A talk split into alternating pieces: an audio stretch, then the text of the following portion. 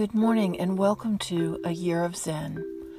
This is Bonnie Myotai, and I've taught writing as a Zen practice and been a Zen teacher for a good while.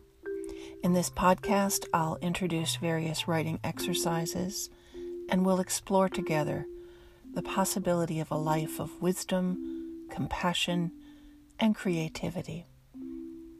It's good to have a pen and paper ready or a blank page open on your computer, ready to write as I finish up talking.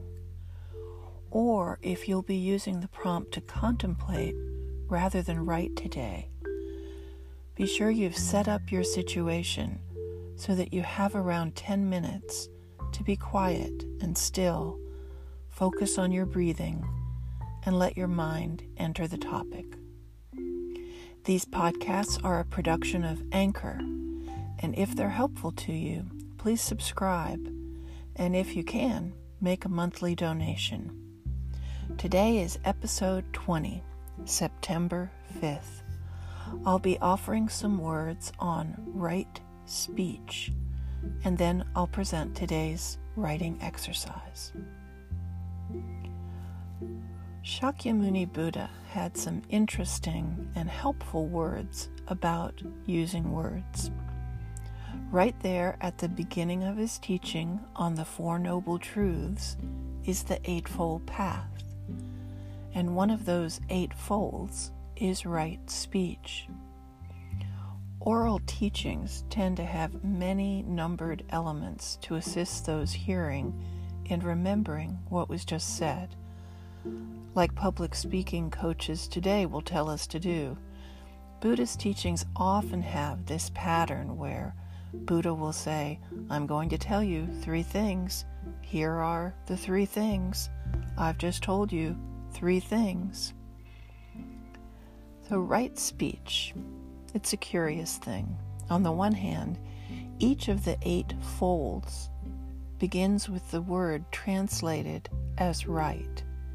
We're often reminded that this is not right as opposed to wrong, but a more objective meaning. Basically, right is referring to what will actually work, actually bring about the desired result. Right speech is the right key to open the door. It works to open the door to wisdom and compassion. Right speech works. It's effective and authentic. But that's not to say the Buddha didn't have a list of what could be called wrong speech. He advises, for instance, that it's good to avoid lying, divisive speech, abusive speech, and idle or unmindful chatter.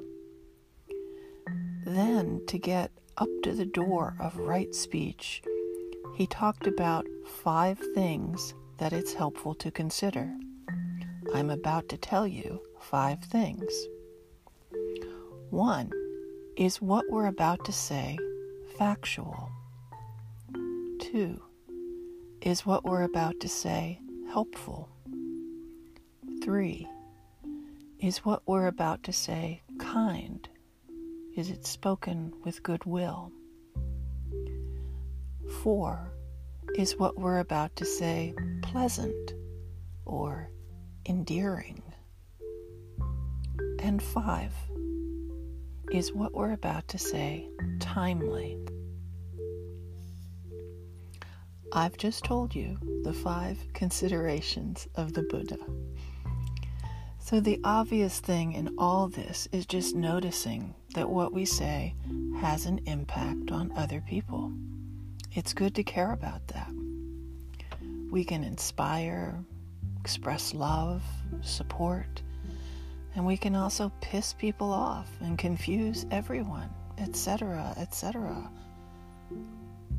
So today is about inserting that pause before we open our mouths. And in that pause, perhaps considering whether what we're about to say is factual and true, helpful or beneficial, spoken with kindness and goodwill, in other words, for the best of everyone involved, endearing, that is spoken gently in a way the other person can really hear, and timely. Occasionally, something true, helpful, and kind will not be endearing or easy for someone to hear. You just heard the five things again.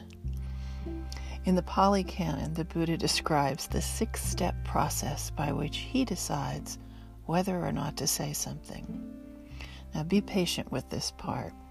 The Buddha seems in it like an irritating kind of guy, at least to me. I wouldn't want to be stuck next to him at a party. But still, it's good teaching. He says, In the case of words, that I know to be unfactual, untrue, unbeneficial, unendearing, and disagreeable to others, I do not say them. In the case of words that I know to be factual, true, unbeneficial, unendearing, and disagreeable to others, I do not say them. In the case of words that, the, that I know to be factual, true, beneficial, but unendearing and disagreeable to others, I have a sense of the proper time for saying them.